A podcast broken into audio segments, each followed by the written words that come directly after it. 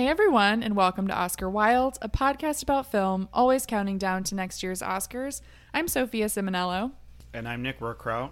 and on today's episode of the podcast, we will be talking all about the new live action remake of Mulan on Disney Plus. For better or worse, I have to say, I've watched more Disney in the past week than is appropriate for an adult. And I'm glad to move on to prepare for our next episode.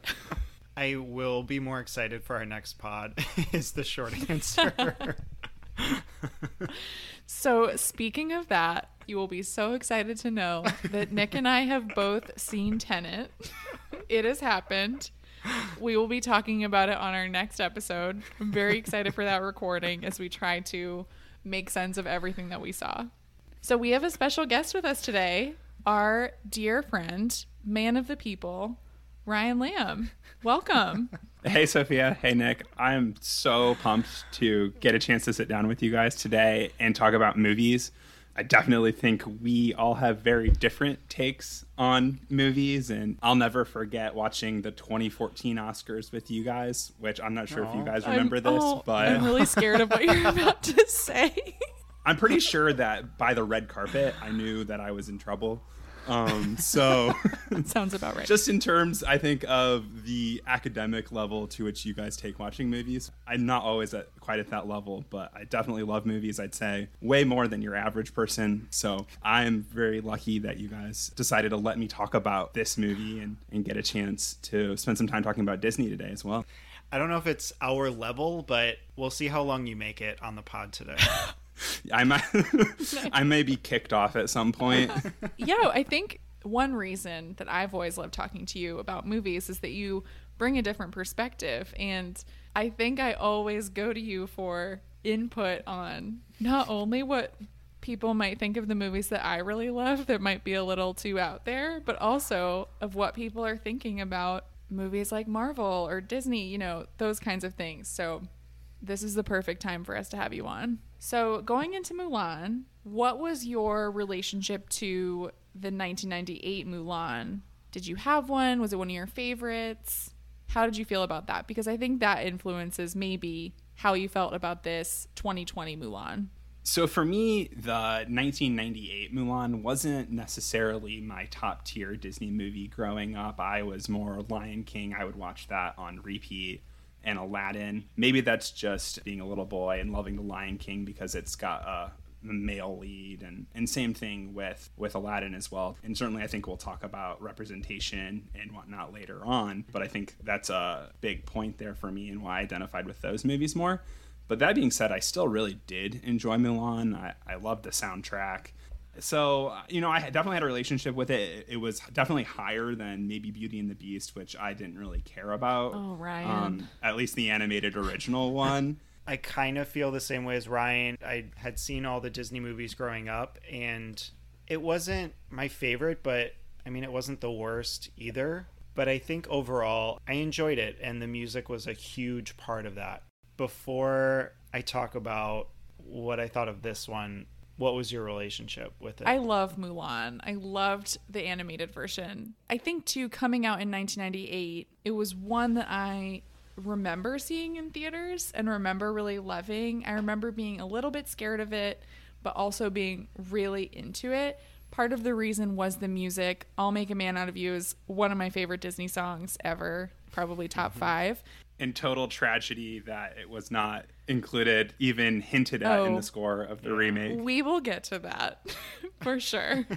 but I think too, growing up a girl who was very athletic and into sports, and I liked competing with the boys. I just loved seeing this, and we'll definitely talk about this again too. But seeing this regular girl who felt like kind of an outcast really do something heroic and prove that through hard work and perseverance that she could do something to make her family proud. I loved that story. I think I thought it was very moving and on rewatch too to prepare for this episode, I was still just as moved as I was as a kid watching it. So all this to say, the 2020 live action version I was a little disappointed in. It didn't quite have the heart that the animated version did. And Mallory Rubin said this really well, and I completely agree that part of the power of Mulan and what I felt as a little girl watching it was that she was a regular girl doing all these things. And I think that in this live action version, she was already exceptional. She was already mm-hmm. gifted and athletic and powerful. Whereas Mulan in the animated version was kind of clumsy and just didn't really know who she was yet and had to work to get to that level. And I thought that was much more powerful as a kid than this version, where I think that it shows that as a woman to get ahead, you have to be exceptional. And I don't like that message as well. Mm-hmm. I mean, with any of the remakes, none of them are really as heartwarming as the originals. And I feel about that for any type of remake, not just Disney specific. I haven't even seen all of them. I agree with what you said. It was just upsetting. There was a Verge article that came out, and the title was just like spot on. Mulan is the year's most beautiful letdown. And it is beautiful. The cinematography and the colors are so vibrant and it's stunning. Yeah, for me, that was one of the highlights that I noted from the movie was the color and how there's been this trend, and I think in movies, it really started, I think, in like the Harry Potter era, where movies just got really dark and drab, and it was just the cool thing to make everything just look so grim. And so to see the reds and the blues in the Imperial Army costumes and, mm-hmm. and the golds at the Imperial Palace really popped off of the more drab landscape. And the color that I loved the most and really stood out to me was the fight between the Falcon and Mulan later on in the movie, where they're fighting in this geothermal well area and there's vents there and just it looks so gorgeous watching all of the steam rise up around and then she's crawling over this orangish yellowish ice and that was just stunning to look at i think i was still paying attention at that point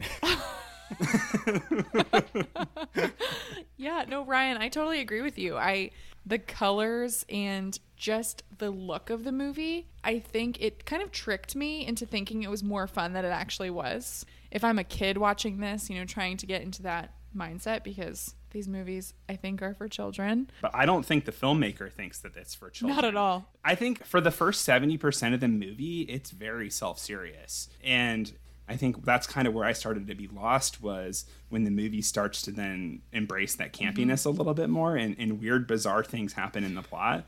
And you're like, wait, what movie am I watching? Yeah. Why is there a fight over a lava pit? Exactly. It was like, how did this turn into this like huge constructed wooden thing? And now they're like doing flips and trying to save the emperor who's gonna fall to his death. It's like, what is happening? They really take a lot of the humor mm-hmm. out of the animated yeah. movie, and they have one of Mulan's comrades, a little bit chubby soldier who's really cute and definitely would have been me if I was in Mulan.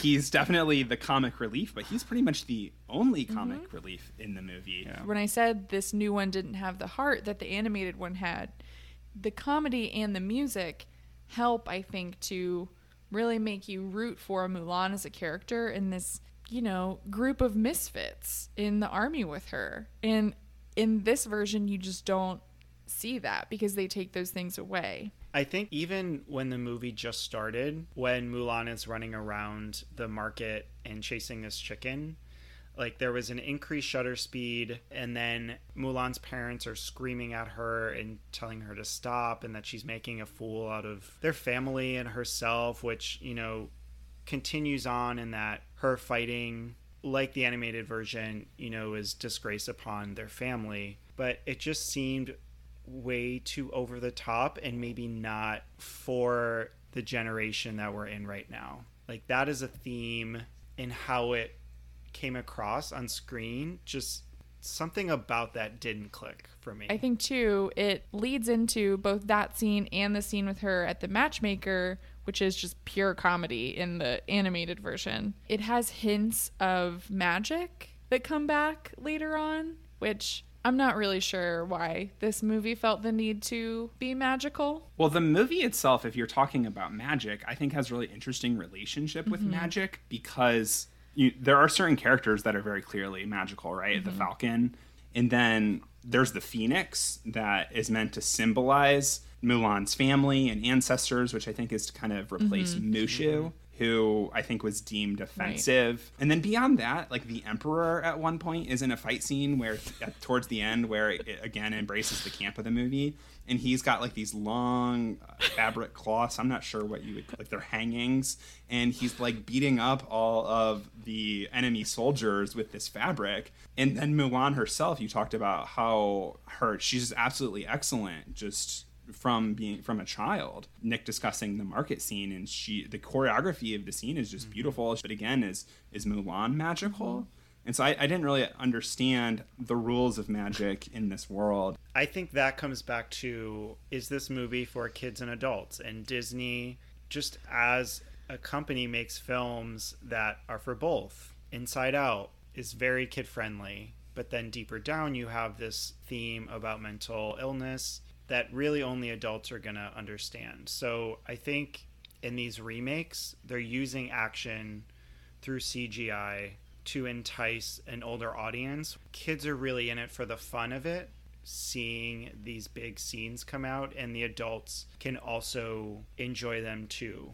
And they're not like kiddish animation movies where like I pulled my mom to go see the Pokemon movie when it came out and she fell asleep in the theater. like it's not like that anymore, but it can still be like visually stunning for anybody mm-hmm. seeing it. And I think that's where the conundrum comes in of trying to make everybody happy, but what does that end up becoming? I think that's one example of trying to understand who is this movie for and you know is it kids is it adults but I think also is this movie for a western audience is this movie for a Chinese audience the 98 film was actually delayed a year after release in the United States before it was opened in China. And a big part of that was actually some controversy around another release that Disney had supported in China that related to, I think it was a Martin Scorsese film.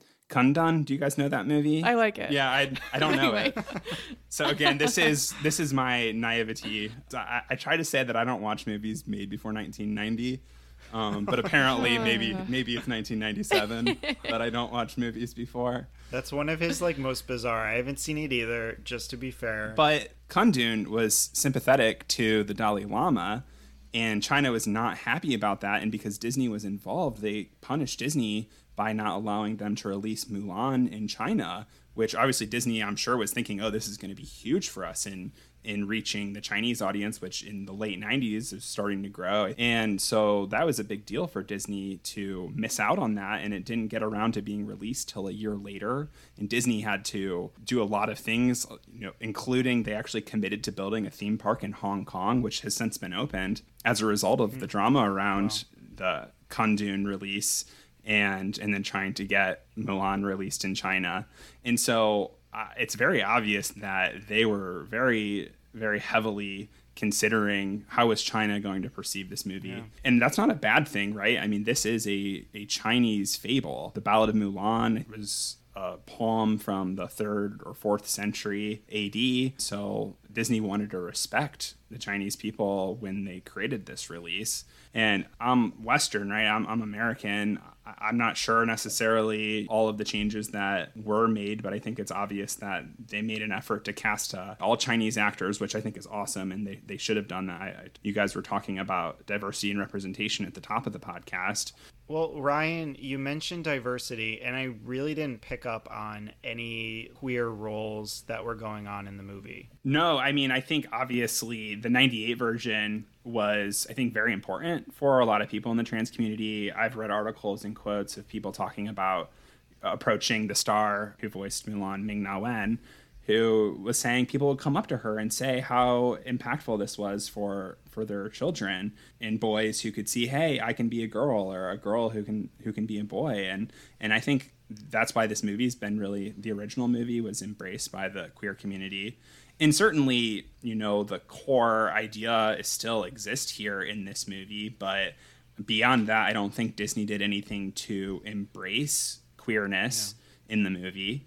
And Mulan can be a more interesting story, but instead they chose to bring in this witch character who Mulan ended up having to fight as the only other woman in the story. And I think a lot of that, what could have been very interesting and also more faithful to the fable and the story that you were talking about, Ryan, I think that that would be far more interesting than what they tried to do, which I think is also an issue I often have with Disney, which is they follow a formula and they're trying to appeal to the most people. And I think sometimes when that happens, it falls flat. I mean, ultimately, too, you talk about they're trying to make this appeal more to the Chinese market. And this movie does not resemble original Mulan Fable any more than the 98 version. They do do some cool things that do nod to the Fable. There's a scene in early in the movie where Mulan comes actually in from hunting and then she comes and sees her family and she says, "Oh, I was out hunting and I saw two hares running on the ground and I couldn't tell, you know, if it was a boy hare or a girl hare." And that's actually the closing line of the Ballad of Mulan. Mulan tells a story about she not being able to distinguish between two hares when they're running close to the ground. Huh. So it was a really cool yeah, nod that I they like made. That. I looked at box office and I think it only brought in like twenty three mm-hmm. million dollars. Yeah, despite Disney's attempt to appeal to Chinese audiences, those aren't great numbers. But I will also say, and maybe this is a good transition into the boycott of Mulan local Chinese authorities did impose a media blackout on coverage in an attempt to diminish and hide the growing outcry over the ties to the region where some of Mulan was filmed. I saw this whole uproar happening on Twitter. So, in the end credits, Disney thanked the publicity department of the Chinese Communist Party Xinjiang Uyghur Autonomous Region Committee. But that's the region where more than a million, maybe over 2 million Uyghur Muslims are being persecuted and put in these concentration camps, which they are calling these re education centers, which is horrific that in 2020 we're dealing with another Holocaust and the persecution of these people based on their religion. It's so devastating. It's hard to put into words. Yeah, it's horrifying. And I think if you're thinking about just movie credits, it's pretty standard to thank the region or specific places where you're filming. But this is a completely different set of circumstances where it is just completely inexcusable to do this. Right. So I saw this come out and it's like, do I even want to watch the movie now? Because you are supporting them. You're paying Disney and they're the ones who went to this region and said, this is okay. And film the movie. I would obviously agree with Nick that it's totally horrific. Uh, you know, from the articles I read, it's not entirely clear when Disney was filming this if they were fully aware of what was going on in that region. But certainly, you know, by this point in time, they are aware, and so to actively be thanking them is terrible. You know, as Nick you said, it, it's it's hard. Like, you, do you want to support a company that supports this? But we're talking Disney here, right? So if you were say I'm not supporting Disney, that's like a quarter to maybe more of all media, and so it, it certainly makes you question you know, what are your cho- choices as a consumer. And certainly, when you're analyzing, you know, for me as someone who's a pretty big Disney fan, so I hope that they come out and acknowledge this and, and do something to make this right. I'm not sure what that would be given just the scale of how horrific this is. Yeah. And I, right, I agree with you. Like Disney is a corporation, they're our corporate overlord. And I think that what I'm also mad about here, though, is that every article I've read, it's like Disney has yet to comment. Disney has no comment at this time. Mm-hmm. And I'm just waiting on them to say something. And yeah, and beyond the, the controversy here, you know, there was even controversy back in the spring when the the star of the movie, Liu Yifei, actually mm-hmm. tweeted out support for the police in Hong Kong. And, you know, what's occurring in Hong Kong in terms of the crackdown on pro democracy supporters there has also been terrible to watch unfold over the last year. And, you know, specifically for the actress, it, it's hard to know does she really believe what she's tweeting? Or was there pressure from the Chinese government to have her speak out publicly on the issue? Because I've read that that certainly does happen. It's really hard to know what her real opinions are on that issue, but certainly really troubling the tweet also came out last August. So it was before. I mean, this might have been around the time of development and shooting, and it was in the public eye, and it's just disappointing based on the entire political landscape of the past two years, really. Yeah, and she tweeted, "You can beat me up now." Like, so she just doubled down on a bad opinion, Yeah. which Yeah. you'd like to again just to see an apology there. So we talked a little bit about the box office for Mulan. It opened in China with just 23 million, but we did see subscribers for Disney Plus go up. Disney Plus downloads increased by 68% and coincided with a 193% increase in spending on the app from September 4th through 6th. And this is according to Bloomberg and Forbes. So Disney Plus isn't releasing total numbers, so a total dollar amount for Mulan, but the way to track that is through these Disney Plus downloads and then of course the spending coincided with the date. I'm curious if on December 4th once you don't have to pay the $30, what those numbers will look like, if we will see an increase in downloads then, and how that will compare to this past weekend. December 4th is also really strategic timing for Disney because Disney Plus launched last November and they partnered with uh, Verizon to provide Disney Plus for free for a year. Um, that's how I have Disney Plus is through Verizon. And so by timing it for a Disney release for everybody, they're opening themselves up to, hey, should we cancel our Disney Plus subscription because they'll have Mulan coming out? And so that's something for them to look forward to. But, you know, especially given just how how the box office has been going with Tenet's release, how much money can any movie make at the box office for the foreseeable future? We live in a twilight world, Ryan. I don't know. I have no idea what you just said, but I assume that's because nothing in Tenet makes sense. I mean, this all goes back to Trolls World Tour making over two hundred oh million. my god, I know. But do you guys see this movie getting any nods? Just frankly, I do not. Not even costume. What's tricky there is that we have a lot of period films coming out this year. And I think while these costumes are good, I think that we have Mank, which is set in the 30s, coming out. We have Ammonite, which didn't get mm-hmm. great reviews coming out of TIFF, but still period drama. And I think period films are typically the ones that do well. And I know that in the past, some of those Disney remakes have gone in there to those slots, but I think especially with the backlash, I think that Boycott Mulan will have an impact on that potentially. So even though the Academy hadn't changed the date of the Oscars when Mulan was initially supposed to be released, March is still a really early time for those nominations. And you know, once in a while we do see an early movie like Get Out end up being really well received and re-released, but I really don't think Mulan is that film this year.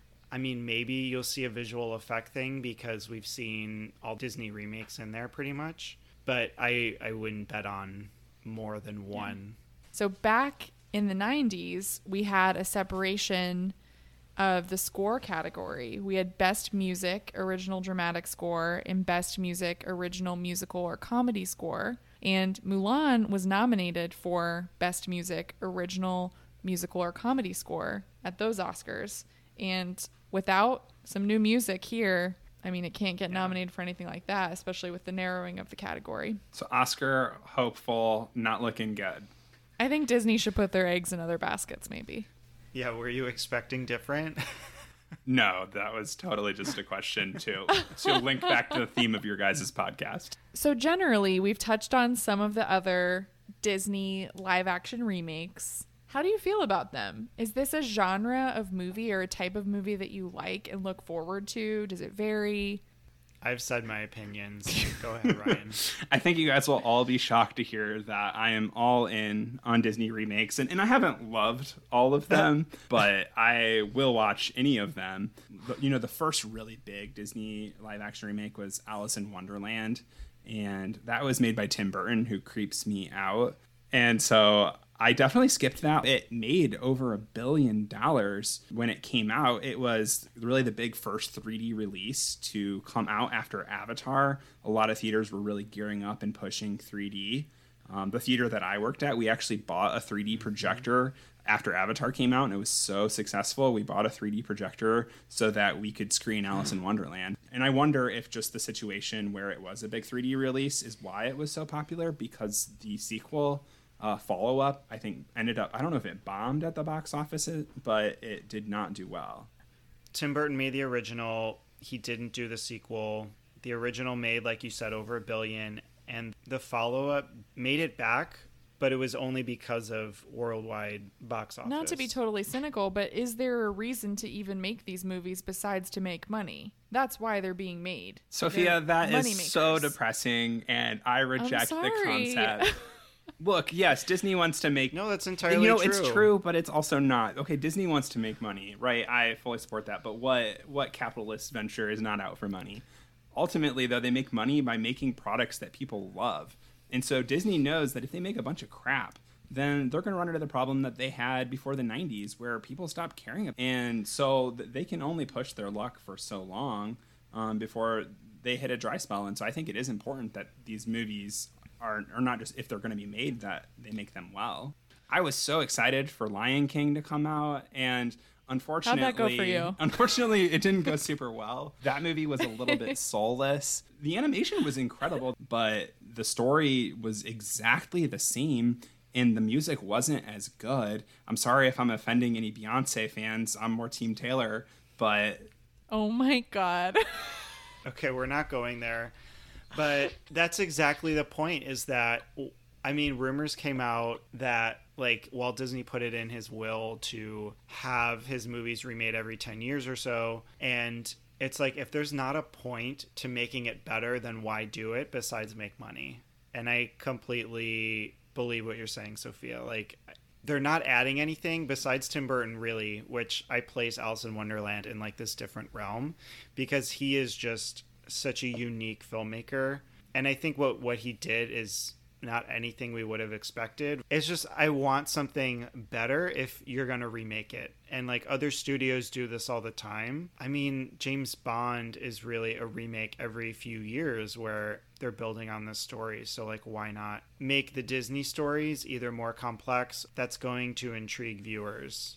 because it's really fun as a Disney fan to get to see the things you grew up with come to life and getting a chance to maybe reinterpret the movie a little bit. Some movies, in terms of the remakes, have done that more than others. You know, they made a change in Maleficent where Aurora was actually awoken by Maleficent's kiss and her love um, versus a prince. And so it's cool for them to see them take these movies as an opportunity to subvert some of the themes that existed in the originals. And a lot of times, those original movies, especially the older ones, do have some problematic themes to them in terms of the roles they place women in. And so I think that these live action movies give Disney a chance to not only update the movies visually, but also to tell a story that maybe is a little more consistent with the values we have in 2020.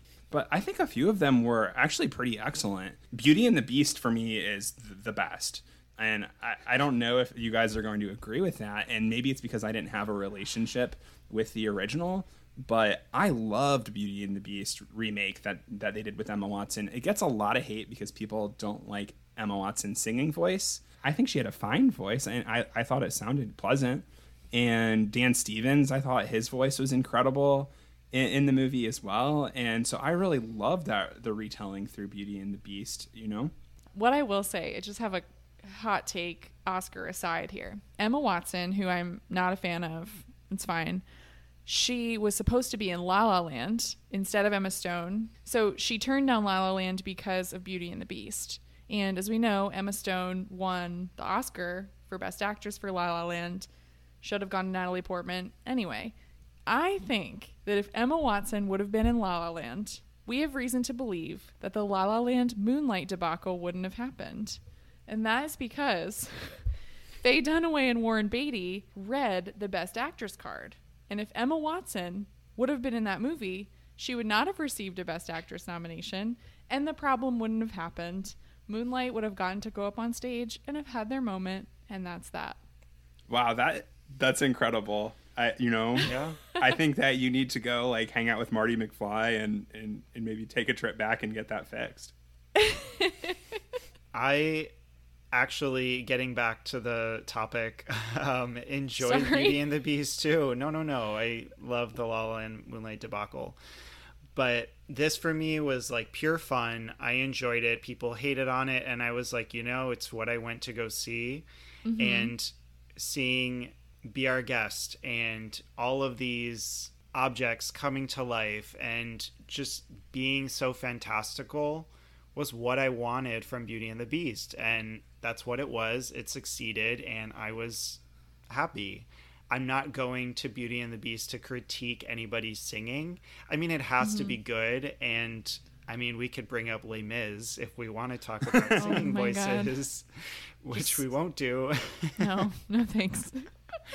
but it's good enough where it was, you know, enjoyable. It wasn't like auto tune like crazy where you can tell. And that is where my enjoyment of the Disney remakes ends too. So essentially, you like one of the 10 movies that they've remade? I watched the Maleficents because they were nominated. I think I might have watched Jungle Book on a plane. I don't really know. Beauty and the Beast, Christopher Robin, I might have cried, but like didn't enjoy.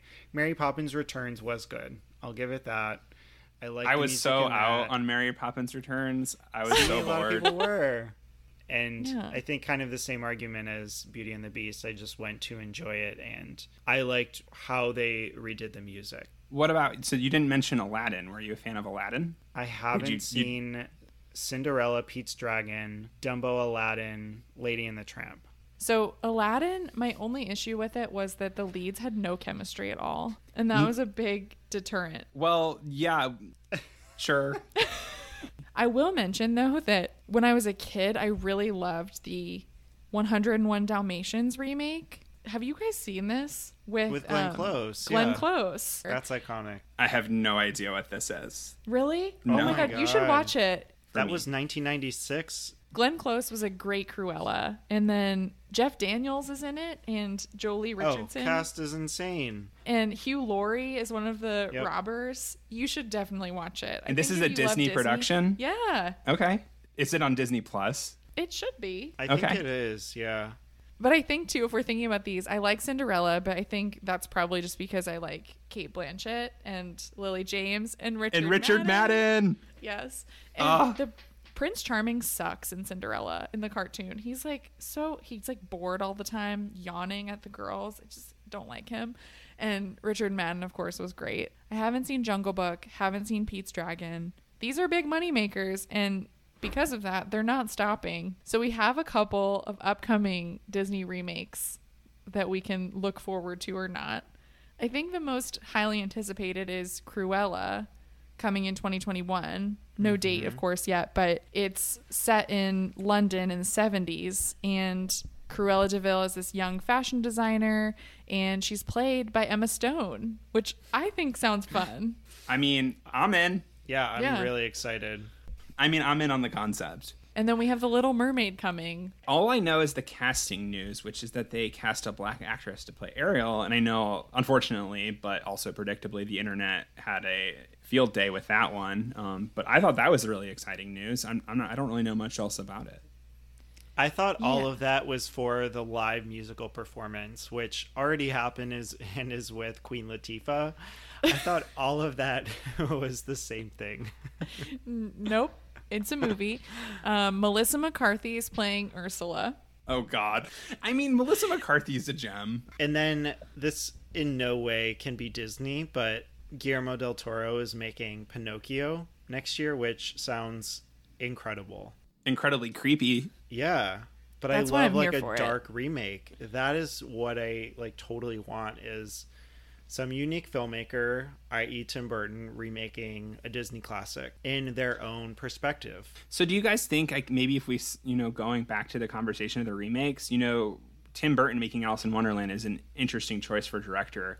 Do you think if they were making these films with maybe a little bit more license for those those directors, that maybe you'd be more interested in them? Yes, but that's not the Disney image of can we make money off of this? And even though the name is going to do that, if the director to, were to make it unwatchable for kids, either that's not going to make them money or the flip side is that the director is going to they're going to stray from what they usually do and it's not going to be their hand. I agree. So I don't know so much for Disney remakes, but thinking about Marvel, which is also a Disney property, Chloe Zhao doing the Eternals and then Olivia Wilde making a new Marvel movie coming. I think that that's positive and I think that fingers crossed they let those directors like Right. keep their touch, their But they- magic touch on things. Unfortunately, Disney has a bad history of handing interesting directors projects and then pulling control mm-hmm. back away from them. So, as we've done a few times, we're adding just a little fun game here. It's almost like a movie draft where we're going to name certain categories and we're all going to pick one movie, which sounds insane because there are hundreds of Disney movies over the past almost 100 years. So, our categories are Disney animation, non princess, and then Disney princess films, Disney live action, Pixar, Disney Channel original movies, Lucasfilm, Marvel, and Fox. So we'll go through and name ours. This will be fairly quick. So first up is Disney animation non-princess version. What do you have? You go first. This is like the one I'm most proud of of all time because I love it so much. The Great Mouse Detective. I love that one. This needs to be my go-to question, like unique fun fact because no one would ever pick this out of a list of Disney movies. What about you guys? What do you have? I have 101 Dalmatians. So doing a throwback, I was between two. Candidly, the other was Nightmare Before Christmas, talking about Ugh, Tim Burton, which. I love, love, Yes. love, love. I've already voiced my feelings on Tim Burton earlier. Ugh, get out of here. So for me, my pick is for the the inner '90s kid in me, and it's Lion King. I mean, this one is Yeah. just my favorite Disney movie. I, I said Aladdin is close too. Okay, next we have Disney Princess. My pick is completely based on the villain, who is my favorite villain ever. My pick is Sleeping Beauty. I think Princess Aurora is kind of boring as a princess. I think she has the prettiest hair, but I think that Maleficent is just an iconic villain and it's fitting that when I was a kid, I was obsessed with her and that she held a grudge for not being invited to a party and now I love the Real Housewives. So, For me, for the princess, I would go with Tangled. And Tangled is just such a fun movie that I think a lot of people maybe even miss because Disney went through a lull in the two, early mm-hmm. 2000s. And Tangled was really their comeback where it was actually really phenomenal. And the music in it is incredible. I put the soundtrack mm-hmm. on all the time. And especially if you missed that one, maybe you hopped on when Frozen came out a few years later, you should definitely go back and watch Tangled. Tangled is definitely in my lower third of Disney princess movies. So listeners can't see Sophia and my eyes just rolling to the back of our heads. What is your least favorite Disney princess movie? I think my least favorite Disney princess movie is Brave. It doesn't have the retro quality that I like about the really old ones. And I think mm-hmm. Tangled is just so much fun. I love the music. It has Broadway legend Donna Murphy. My pick. So I would like to argue that Hercules is like a Disney princess movie in a oh, way. Oh boy. The Queen, Megara. Right. But we won't go there.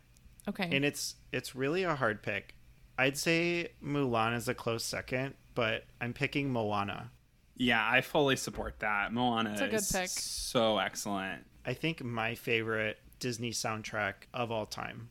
Yeah, the Lin Manuel inspiration and his involvement in the soundtrack just I think made it so unique and interesting. okay. Next, we have Disney live action. Ryan, you're first.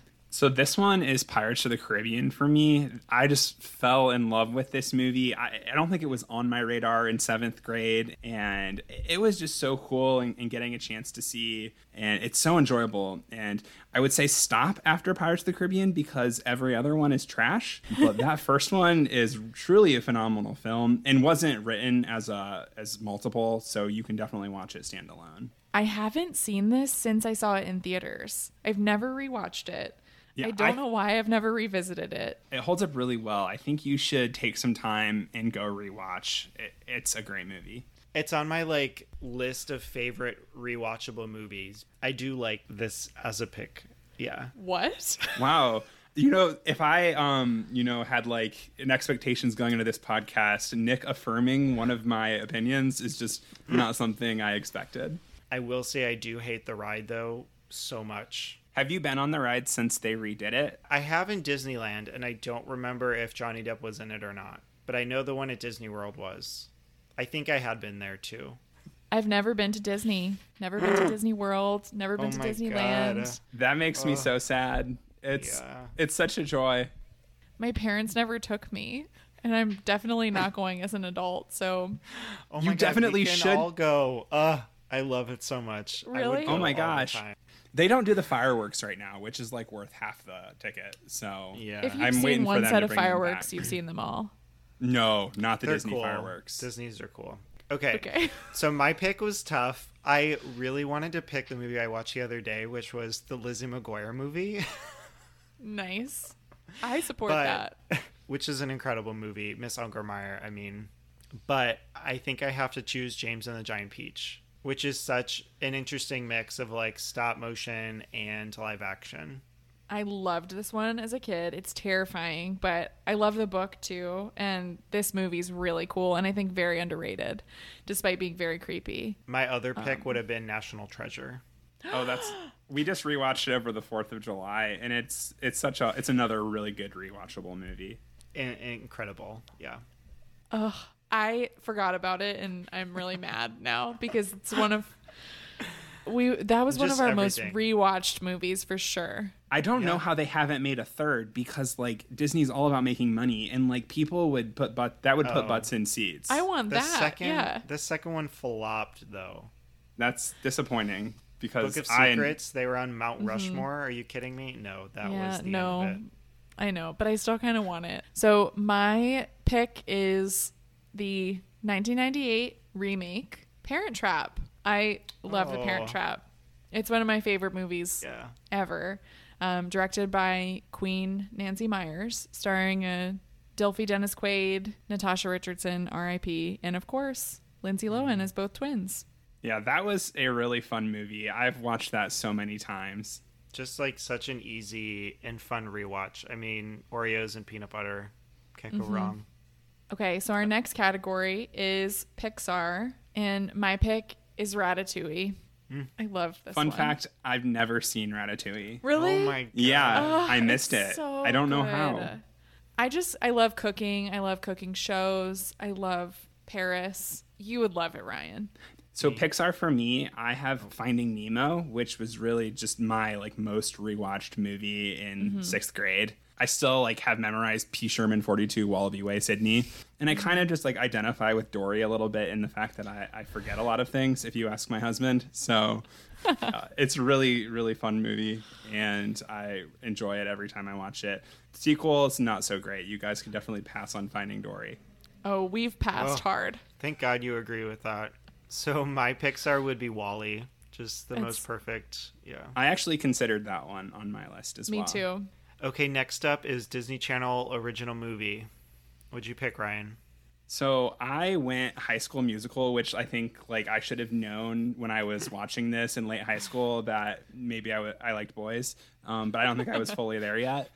And that movie is just so fun. I mean, the the music in it, the choreography, like I, it is just a blast. And and obviously Zac Efron became a just treasure for millennials because of, of that movie series and, and he's just aged so well over the last decade. Yeah. Sharpay is my Disney Plus avatar picture.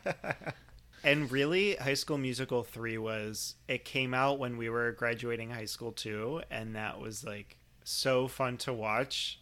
It was one of those perfectly timed movies Yeah. to where we were at in life. Yeah, Mm-hmm. just like Toy Story 3. Yep. yeah. Sophia, what'd you pick? I picked Cadet Kelly. there are honestly so many that I really love that are just completely cracked if you rewatch them. Yeah. And I think that one thing I really love about Disney Channel original movies that I don't love about the remakes is that all of these movies are like an hour and 20 minutes. It's so nice to just throw them on, whereas these remakes are like two hours plus. I'm glad you went old school, partly because we didn't have cable growing up, so I never saw any of the like original DCOM movies. Oh my God, really? so I like never saw Xenon or Cheetah Girls or Smart House or any like any of them. The Those Luck of the good. Irish. Yeah, and I I mean I probably seen parts over the years, but I have to go with one that I've seen and honestly like love. Which is Camp Rock. Is the Jonas Brothers are in that, right? I haven't seen that one. And Demi Lovato. Yep. oh wow. Queen. So next we have Lucasfilm. Which Nick is so excited about. I literally have a blank for this category. Wow. It is offensive. Part of this comes because I did mention earlier these are all movies that are available on Disney And right now, a lot of the Lucasfilm movies aren't available besides Star Wars. But Star Wars gives you at least a couple to pick from. No? It gives you three. Wow. Yeah. It's not a Star Wars category, it's a Lucasfilm category. So I love Star Wars, but nobody hates Star Wars more than people who love Star Wars. And so that kind of had to knock out the sequel trilogy for me because they just had no idea how to manage that thing, even though I think there's a lot of great parts about it. So I think what actually ended up being some of the better Lucasfilm movies of late are the independent one off stories they told. And you guys might think I'm going to say Rogue One, but actually I'm going to swerve here and say Solo, oh. Oh, which I actually thought was a really great movie. I think it's treated so unfairly. Obviously, it had some behind the scenes mess going on, but I am hashtag make solo 2 happen. I am out there trying to make that trend on Twitter, and I'm super excited because they're going to do a Lando Calrissian show on Disney Plus. And or I'm so happy they went with Alden Ehrenreich here as as opposed to Ansel Elgort. Great casting choice given what we know about Ansel Dear Elgort God. these days. I have never seen Solo. That's my Ugh. that's my two cents. Yeah, you're there. part of the problem. You're part of the problem. No, right. Solo is not good. You've seen it, Nick, or are you just pronouncing this? It was nominated for something, so I had Oh. to watch it, and I it was like one nomination. It was not good. It had a great Like- trailer. High you just can't com- you can't compete with Harrison Ford. I mean, come on. No, I think he did a. Phen- I honestly think that he did a phenomenal job of learning how Harrison's actually acted out the character of Han Solo, and I think he actually nails the gestures. I think he does an excellent job of making you feel like he is Han Solo. I will say if I'm cheating just beforehand, I would pick Labyrinth or American So we can cheat. No, Oh no, my no. I'm just saying. No, no, no. I'm just, I'm just saying. But if I have to follow the rules and pick Disney Plus, I'm picking my favorite Star Wars movie, which is The Empire Strikes Back, Episode Five. Okay. So see, now the game has changed because I I have an didn't alt change list. the game. I'm just saying. I mean, if I, if I, like- I'm sure they'll they'll come out with more Lucasfilm movies on Disney Plus. So as of now, I would have to pick episode 5 or 6. But like I'm not invested in that world. But if we're not going by what's on Disney Plus or what will be on Disney Plus is maybe a better way to think about it. I would pick Labyrinth or The Land Before Time. The disrespect to Star Wars here is just just so offensive. I'm really scared to see where Star Wars continues to go, though. No, that they're currently a mess right now. You know, even as recently as this past week, Daisy Ridley was in an interview where she said that even as they were filming episode nine, they didn't know who her parents were, which is just so like ridiculous. Like that is like negligence.